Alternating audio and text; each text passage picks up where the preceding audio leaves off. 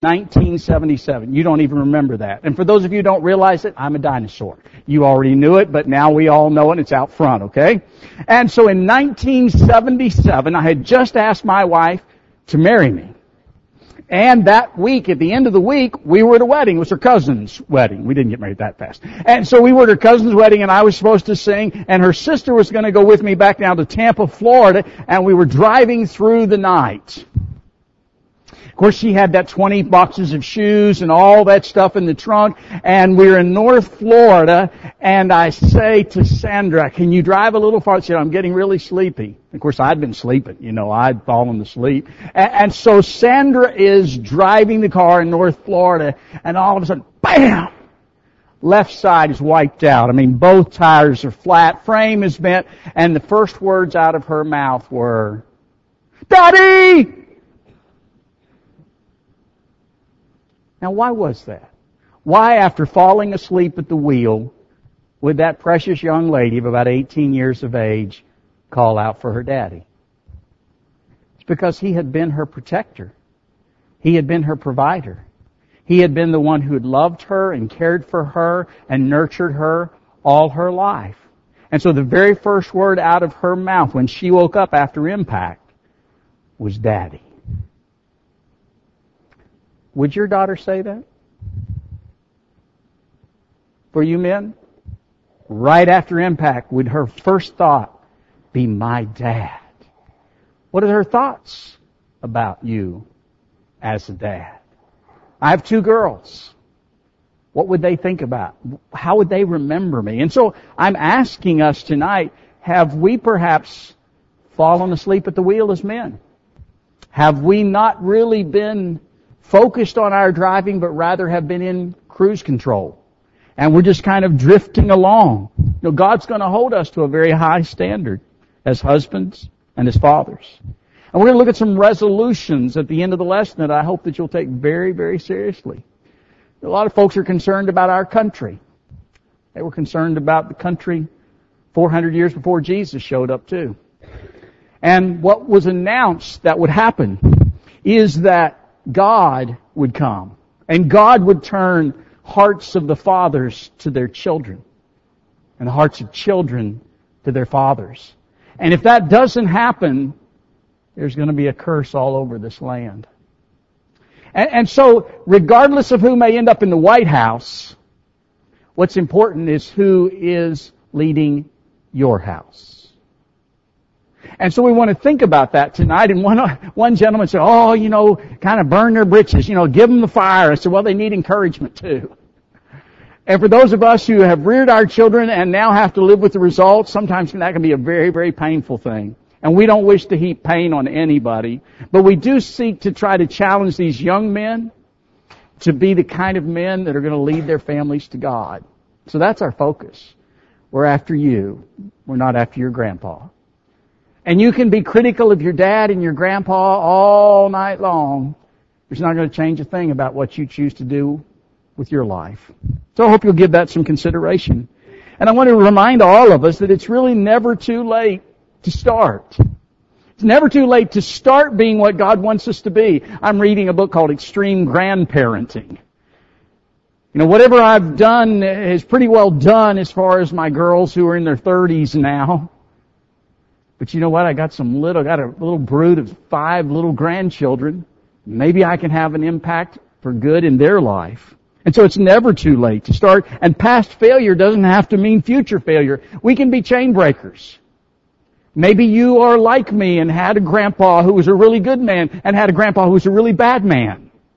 Maybe you have a dad who's abusive, who's just on your case all the time. Maybe you've got parents who just are not at all what God wishes they were, but you don't have to imitate that pattern. I had diametrically opposed choices when it came to grandfathers. I had to choose. And so do you. It's never too late to start. I can grow. I can become the man God wants me to be. I can be successful as a man, as a husband, perhaps as a father, and grandfather. But having said that, I want us to be reminded that you don't have to be a, a husband or a father to be a great man of God. In fact, as you start thinking about these guys in 1 Corinthians chapter 7 and the present distress, and, and Paul saying, I wish you had the gift that I have, and he's counseling and he's encouraging people not to get married due to a present distress. He is encouraging men and women to celebrate their singleness. But you know what we do? When folks move, come into College View and they come in in their mid-twenties and they're single, first thing we think about it, who can we fix them up with? You know, obviously there's something wrong with you, so we need to cure that. Well, it could just be that young people are okay with being young people and being single. In fact, there's a lot of really good things that single people can do that those of us who are married can't. So if you're married, celebrate it. If you're not married, rejoice in the fact that God gives you opportunities. Please be advised, I recognize that it is lonely. But there's a lot of things that young people can do for God. And you kind of think about some guys was Barnabas married? I don't know. Doesn't ever tell me. Paul, pretty sure he wasn't. Timothy, was he ever married? Titus, ever read about his wife? No. And when you get to Acts 20 and verse 4, you got that whole list of guys that seem to traipse around all over the countryside with Paul. They may not have been married either. Aren't we thankful for those people? And so let's not pressure young people to make a choice that they're not ready to make that's not in their best interest nor in the best interest of the kingdom. And so as we think about those things, we recognize that whether we're married or not, whether we have children or not, we're wanting to invite you to take on this challenge.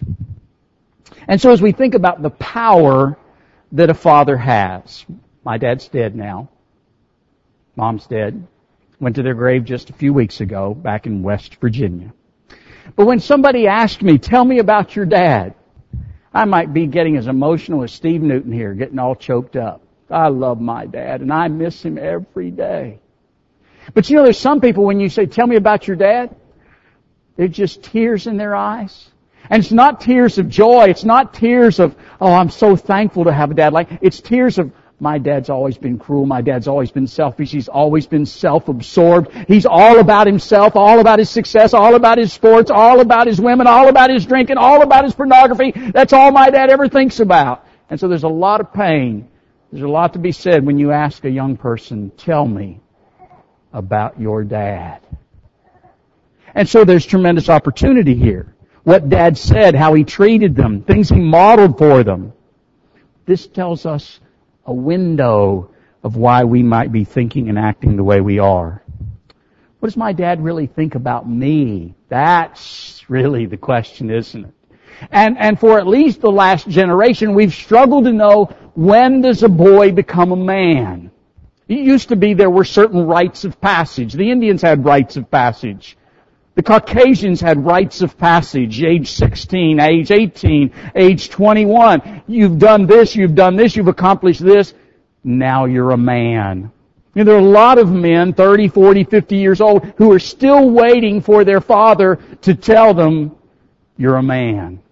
There needs to be a progression. There needs to be a demarcation that says, now you are a man. What does that look like? And so we have lots of needs there.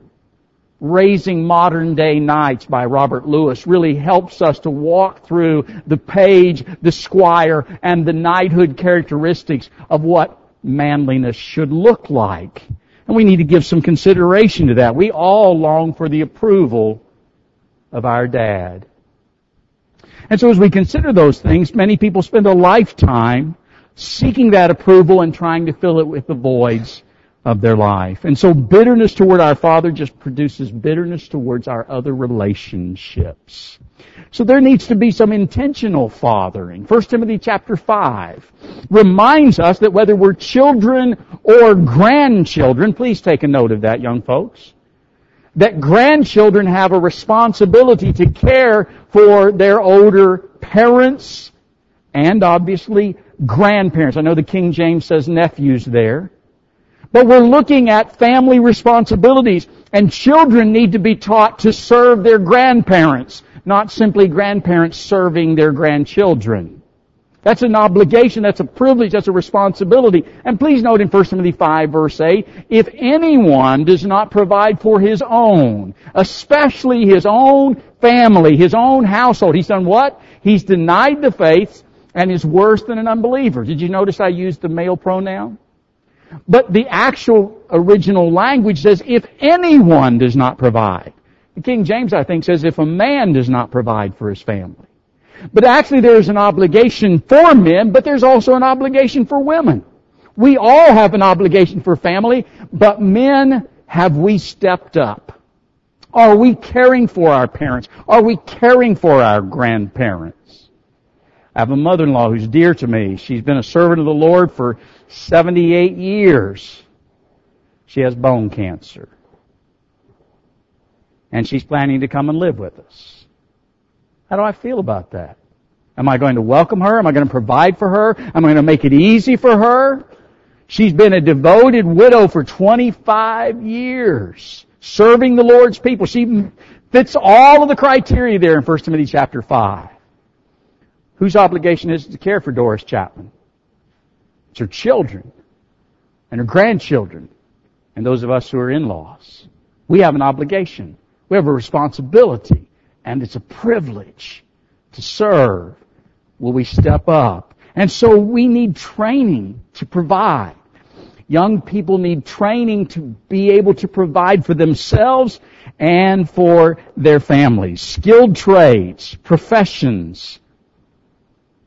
Can I say something to you, those of you, and I live around academia somewhat on campuses. When people's toilet is plugged, they will pay to flush. Now if you don't understand what I'm telling you guys, there is a great benefit and value to being a plumber, a carpenter, an electrician. Not everybody has to do keyboards to have an honorable living. And so, whatever you need to do, whether it's digging a ditch, whether it's baling the hay, whatever it needs to do, as long as it's honorable, we need to do it to the Lord's glory and do it to the best of our ability. Because we work for the Lord. And so as we think about those things, we need those trades. And I want to commend all the fathers who work to provide for their families. There are men who are working tonight. They work second or they work third shift. I grew up with shift work. Dad was on one shift one week and another shift the next week and another shift the next week. We didn't never know when to be quiet. But he was working. And on Sunday morning after he'd worked all night Saturday night, he was in the assembly. You think his head nodded once in a while? It sure did. But he was there and he was providing for our family. And so you men, when you're working hard and you've come tonight even after working a long day and you women who've worked hard all day, you are to be commended because you're working to the glory of God and to the benefit of your family. And children, please say thank you to parents who are working hard to put food on the table. Those are things that God wants men and women to do for His cause. But so many times fathers have lost a vision of what it means to be a man. And so we cannot communicate what we do not know. The current generation is looking for what it means to be a man. Really good series by Dennis Rainey called Stepping Up. It's a video series so men don't have to read the book. You can just watch the video. And it's a really helpful thing for us to think about. And he goes on to say society is guiding boys to remain boys into their 30s while forcing girls to become women long before they're ready.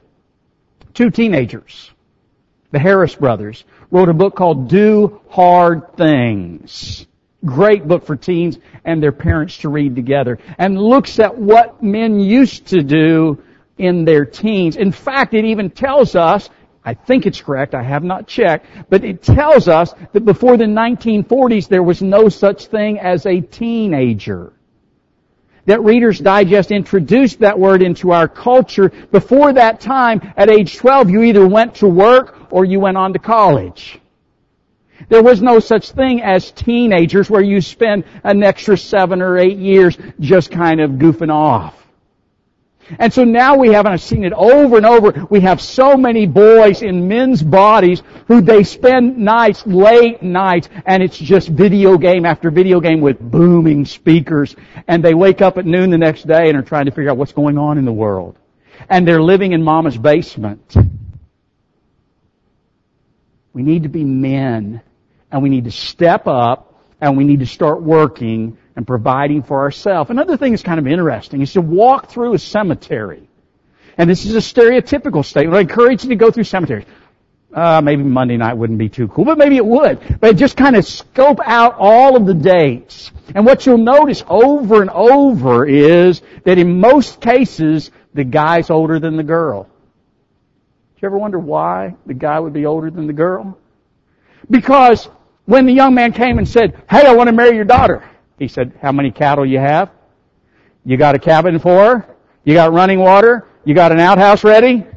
And he had to have saved and worked and provided those things. He had to be ready to take a wife into his home. So guess what? He had to work a few years to be ready to do that.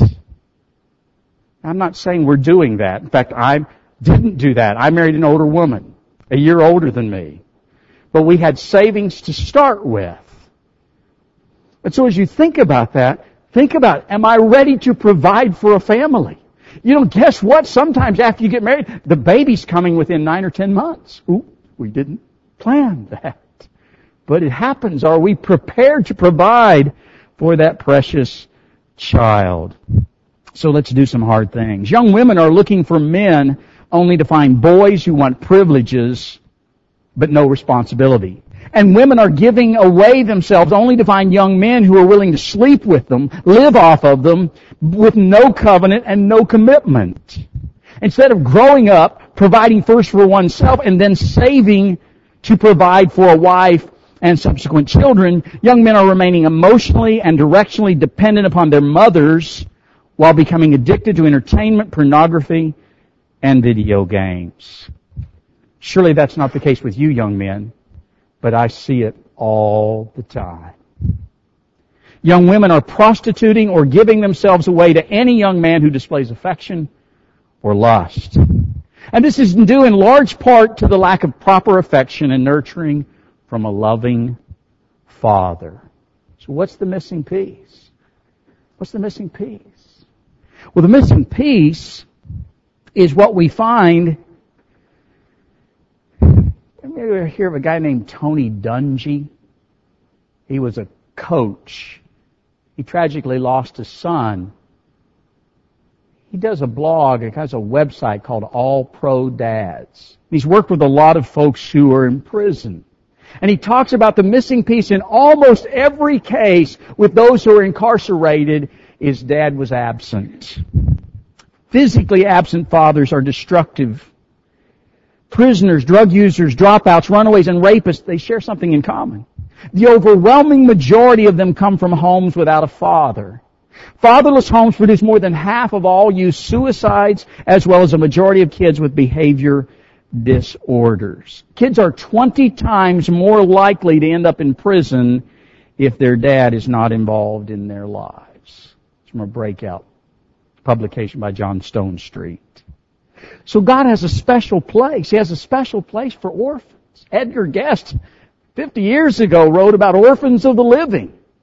I think, if I've got my stats correct, about 40% of children in America today wake up in the morning to go to school without a dad in the home. Without their physical biological father being there. You want to know what's wrong with America? Dad's falling asleep at the wheel. And so as we think about that, the greatest thing we can do for the kingdom of Christ and the greatest thing we can do for our country is to be the kinds of families that God wants that honor Him first. And so fatherless children and widows have something in common. The most important man in leadership in their lives is gone. And as we think about the challenges there, we think about the various factors that debilitate families. One, and I don't mean this with any intention of pain. I'm still seeing a woman who got up and walked out and just tearfully. I said something back a few months ago in presenting similar information. And I said so many times parents wimp out. And she came out with tear, tears streaming. She said, I didn't wimp out. And for those of you who may be victims of divorce, I do not in any way seek to heap any more pain in your life. I'm not accusing you of being a wimp, but you may well be a victim. But divorce is so destructive to the children. This, this lie that says, oh, we'll get a divorce because it'll be better for the children. No, it's always better for the children for mom and dad to love God and love each other. That's what's better for the children. Illegitimate births, where children are born to parents who are not married, and that has rampantly grown. And divorce are the two greatest factors that steal children from their fathers. Of course, my mind comes to the images of young men that I've worked with for the last 35 years. And I think about young men who they got to doing the math and they figured out mom and dad had me before they were married. Did they ever love me? Or was I just some accident or mistake that they had to try to cover up? Children carry those burdens to their grave. The absolute best thing for kids to see is to see their parents humble themselves, repent of their selfishness, forgive one another, and recommit to their marriage. That's a challenge for us. Another challenge that we have in our culture today is our work and our work ethic. Fathers used to work at home in a trade and they taught their son how to do the blacksmithing. They taught their son how to pour the concrete. They taught their son how to wire the house when the Industrial Revolution has swept father away from home, we have to reserve some energy to give the best of ourselves to our wives and children. And dads, I understand when you come home and you want to crash and you want to chill, you want to open the paper, or you just want to cruise through the news.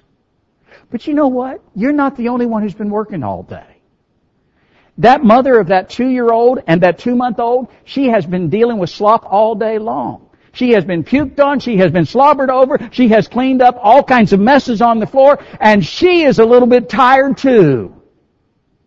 And you don't think your wife works. You just let her be sick for a month, have surgery, and you take care of all the childhood needs. And you will change your tune about whether your wife works or not. And so work can just take us away from our children. Another thing that we're challenged with is there's so many entertainment choices. Many men spend more time not so much on TV anymore, you can record that, but on the internet rather than meaningful conversation with their wife and children. There's the gadgets, there's the movies, and especially the video games that are so convenient. And the media makes dad look like a bumbling buffoon. He is just an absolute idiot. He doesn't know how to do anything. And I ask you dads, when that kind of trash is being put on the screen and your kids have their earbuds and they're listening to that, who's letting them listen to that? Who is allowing your children to be told that my dad's a bloomin' idiot? Wake up, dad! The media is not dad friendly. And so we need to be involved in the media of our children. Parents who just hand their children, and I see other young men who just cry. Lafayette, Alabama, Tennessee, doesn't matter, I'm Colorado, doesn't matter where I've been. I see young men who say, I just wish my dad would take my phone away at night. I just wish my dad would not let me have TV in my bedroom. I just wish my parents would take out the internet because their children are being bitten by the poisonous snake of pornography night after night after night and the kids are defiled. And they're just pleading with a dad who would stand up and say, we're shutting it down. We're not having it. We're going to do without it. But you know why dads won't do that? Is because in many cases, dads are addicted too. And that's why they won't shut off the media that's killing their boys. And it's not just killing the boys, is it, girls? And we can become just as vic- victim to Instagram, to Twitter, and to Facebook as we can to pornographic sites. And they destroy us a man who is going to be responsible for, for his family is going to say, that has got to die. I don't know about you. If, are you okay with a copperhead? I shot one up on the Copperhead Ridge not long ago. You okay with a copperhead just kind of crawling around in your house at night? I mean, he's only going to bite once in a while. You okay with that? I don't know about you, but I don't go to sleep until the snake's dead. You know what I mean, guys? That snake has to die or I, die. one of the two, but that snake has to die. And I may have to blow a hole in the drywall, but that snake's got to die. Are we willing to kill it? Or do we just want to put it in a cage and say, well, we'll only let it out at night after mom and dad go to bed? Who's on watch here? And so the devil seeks to immobilize us. There's a persistent assault against fathers and against husbands. You're a target to be debilitated. And he wants to, he didn't have to destroy you, he just needs to immobilize you. Satan doesn't mind if you're coming to church. He doesn't mind as long as you don't read your Bible and you don't personally seek transformation and purity. As long as you don't teach your children the scriptures and the principles of God. As long as you think, well, the church will do that for me. As long as you don't seriously commit to spiritually serving your wife and your children, Satan doesn't mind for you be, being just a really great servant at church, just as long as you're not a servant to your family. Because you can wear the mask at church, but your wife and kids know what really happens at home. And so we think about the purpose. Steve and I were talking about this on the way over. The purpose of a father. You know, children, children will come into a Bible class at age two or three, and they've never ever heard about God. We Steve and I deal with that all the time at Purdue. They, they don't know who God is. You want to start with authority? Their question is, who is God? And so they come, and, and you tell this two and three year old, well, God is our Father. They're terrified. Is he like my dad? Does he never provide for us? Is he always gone? Is he always with somebody else? Is he mean? Is he cruel? Does he beat on my wife? God is my father? You see, the great privilege we have as men, as husbands and fathers, is to give our children an early step up to see the beauty, the goodness, the kindness, the mercy, the grace, and the strength of a God who loves us and tells us what we need to hear because He cares about us and because He wants to lift us and carry us home. That's the great privilege that men are given to portray the Father in heaven and to show the same kind of characteristics to our children, to our wife, that we're seeing about the God of heaven. And our two or three year old little girl, what does it sound like when God is our Father? Is He like my daddy? And so as we think about all those things, you know, dads, we can be really good with rules. And I used to be a machine, I still sometimes do this, this, this, this, this, this, this. And the kids are just, whoa, dad, wait, wait, wait. Rules without relationships breed rebellion. We can, as dads, just be thumbs down. We can just drive our kids. Do you know, as a Colossian says, fathers, do not exasperate your children. Well, we as dads, we know how to push buttons, don't we? We know exactly what button to push to, to drive our children away. We can pile on the rules, but what our kids want to see is they want to see rules that are protective, rules that are helpful, rules that are going to strengthen, and rules that are bred based on relationship. Because I'm your dad. And so that's just a really important thing for us to remember. And so as we consider those matters, we need to think about children as a great investment. Talking to an investment advisor last week saying, well, yeah, it's an investment all right. I'm spending all my money on it. No, that's not the kind of investment we're thinking about. We need to teach our children, invest in them to serve the family, to serve their parents, even serve their brothers and sisters, and to serve the older folks. Boy, fall's a great time to do that, isn't it? Any of you have gutters? I'm not talking about living in the gutter. I'm talking about the leaves that live in the gutter. Could, could you guys get a party together and go to every widow in the congregation and make sure she's gutter clean? Could you get all the leaves up? Do you ever do walnuts? Aren't those nasty things? You know, those walnuts, don't throw them with the other guy. You pick them up and you take them and you get them out of that person's yard. Wouldn't that be a great service project? Teach your children how to work, how to provide for them. You know, some people buy black walnuts. So it might even be an investment for you. Teach them how to work and teach them how to provide. And don't enable them as lazy and slothful. I think the Bible says something about working and eating. I think it says something like if you don't work, you don't eat. Two year olds can do chores. Two-year-olds can take trash at least to the trash container in the kitchen. You may not want them taking them outside. Two-year-olds can have chores and 12-year-olds ought to have plenty. If you eat on my table, you work.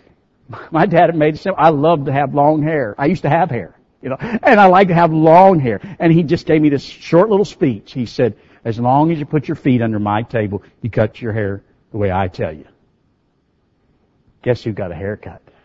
I've always loved to eat. And so it's just that principle that I'm in my father's home, I'm going to do what he says, I want to eat, and he has certain requirements in that regard. I had to hoe the corn. We did the garden, did the paper route, mowed people's yard. It was a great growing up, but we were expected to work. I know it's a little harder culturally today, and I know sometimes when we live out in the country it's a little harder. But fathers, your children are looking for you to provide answers to life's most important questions. Your children want to know some things. They want to know things like, who is God? They want to know things like, who am I really? Who, who am I? Am I loved? Do I have what it takes? And what is my purpose in life? Especially boys key on their dad for those answers. Stu Weber, the Green Beret, said it takes a man to make a man. I'm not sure about that. I think Lois and Eunice did a pretty good job with Timothy. But as we think about those kind of things, children learn values from their dad. They learn their worth from their dad. So whether you're married or not, or you have children or not, we're going to invite you to take a challenge here in regard to some resolutions. You know, signing a resolution is really easy. But living it's just way different. And so as we think about this, I'd like you to consider some resolutions. I, I wanted to bring extra copies of these. Be glad to share them with you electronically. You can have the PowerPoint. But just walk through these with me, if you will, momentarily. I do solemnly resolve before God to take full responsibility for myself, my wife, and my children. I will love them, protect them, serve them, and teach them the Word of God as the spiritual leader of my home. I will be faithful to my wife to love and honor her and be willing to lay down my life for her as Jesus Christ did for me. I will bless my children and teach them to love God with all of their hearts, all of their minds, and all of their strength. I will train them to honor authority and live responsibly. Let's come up for air and take a break. Just think about it, dads. My back seems to bow a little more with three grandchildren on there at the same time. But sure was fun when the girls were little. Just those times of joy, the wrestling. I have a grandson, it's dad's, it was a Marine captain, and Logan says, Hey grandpa, let's fight. That's great fun. As long as he's three, it doesn't hurt so bad. I'm hoping he doesn't say the same thing when he's 13. But just that time with your children, the touching, the listening, the wrestling, the crying, the laughing, rolling around in the leaves, all of those things that take time. Such a great blessing. But as a father and as a grandfather, I will confront evil, pursue justice, love mercy. I will pray for others and treat them with kindness, respect, and compassion. I will work diligently to provide for the needs of my family. And guys, it may mean three jobs. As I think back in the early years in Greenwood, I worked as an evangelist, but also drove a school bus, Center Grove Schools.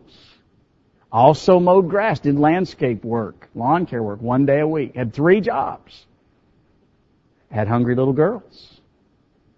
Needed to provide. May require three jobs. May require delivering pizza. May require not getting as much sleep as you'd like. Dads provide as best they can for their family. And probably this one's even harder. I will forgive those who have wronged me and reconcile with those I have wronged. That reconciliation is a challenge, isn't it? Forgiving people who wronged us for so long is really, really hard. But absolutely essential for our spiritual well-being. I will learn from my mistakes, repent of my sins, and walk with integrity as a man answerable to God.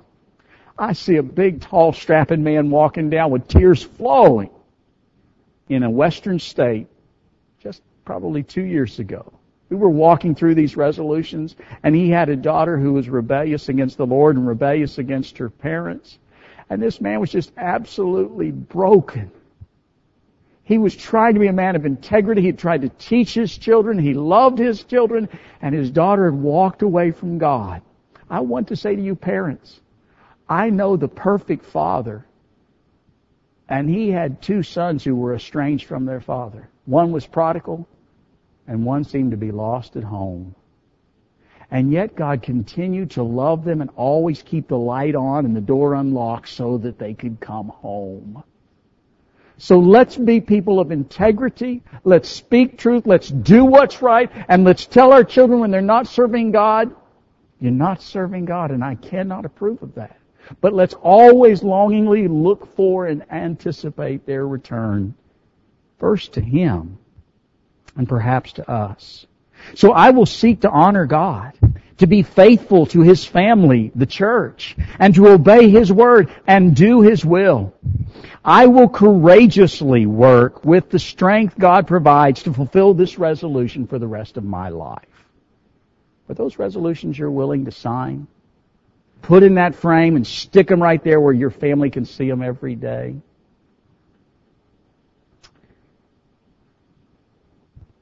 There's a little feller. John Luke. That's his name. But you know, that's almost six years old. Because he's six years old and he's in first grade now. And my, the opportunities that have already gotten by me. Have already escaped. And so as we think about that, am I falling asleep at the wheel? You know, some people are going to hear this and, and they're going to just scoff. Some men will hear it and they'll agree, but they'll have no resolve to live it out. Instead, they'll live for themselves and waste the opportunity to leave a godly legacy with the next generation. But there's some men who, regardless of the mistakes of the past, regardless of what our Father did or did not do for us, will give the strength of our minds and our bodies the rest of our lives in loving God and teaching our children to do the same. Dad died of Parkinson's disease, and just about three or four weeks before he died, somebody came to see him. He spent the last six weeks in a nursing home. And his mind was getting fuzzy. And he came in and somebody that knew him said, do you know who I am? He said, I'm sorry, I don't. But I know Jesus. My dad taught me to love God. He taught me to talk to anybody and everybody who would consider Jesus. I love my dad. And I just love to one day be as good as him in walking toward God. And so as we think about those things, are we going to turn our hearts to our children? Children, are we going to turn our hearts to the fathers? Can we be those people that God looked for? Will we, whenever possible, help love and mentor others who have no father in their lives, but who desperately need help and direction? So who will respond to these resolutions when asked? Who will teach my son and daughter to follow Christ? Who will provide for and protect my family? Who will break the destructive patterns in my family's history? And who will pray for and bless my children? Men, will you respond? I will. I am their father. Will you do it? Will you be resolved? Will you be courageous? Surely you can see the influence of that movie in these resolutions. We'll be those kind of men. I will accept this responsibility and embrace it as a privilege given from God. And so we invite you. We invite you tonight to do the hard stuff. And probably none of us need to quote come down front. You're not going to read that in the scriptures.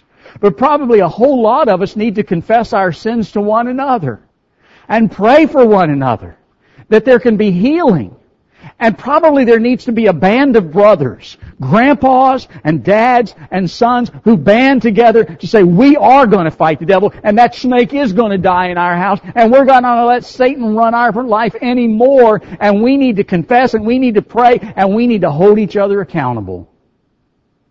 That's what it's going to take to be the men that God wants us to be to point our children and protect our wife and show them the Lord. Thank you so much for considering. Let's not just confess it. Let's do some repenting if we need to. And probably all of us need to. If you're not in Christ, we'd encourage you to come to Him. He's the great healer. He's the one who can restore. He's the one who forgives. He's the one who can make a family whole. And once you rely on Him as you trust Him, as you obey Him, as you turn to Him, as you confess Him every day the rest of your life as Lord of your life, and you're buried with Him in baptism. Rising to a new life. Won't you do that even now as we stand and sing?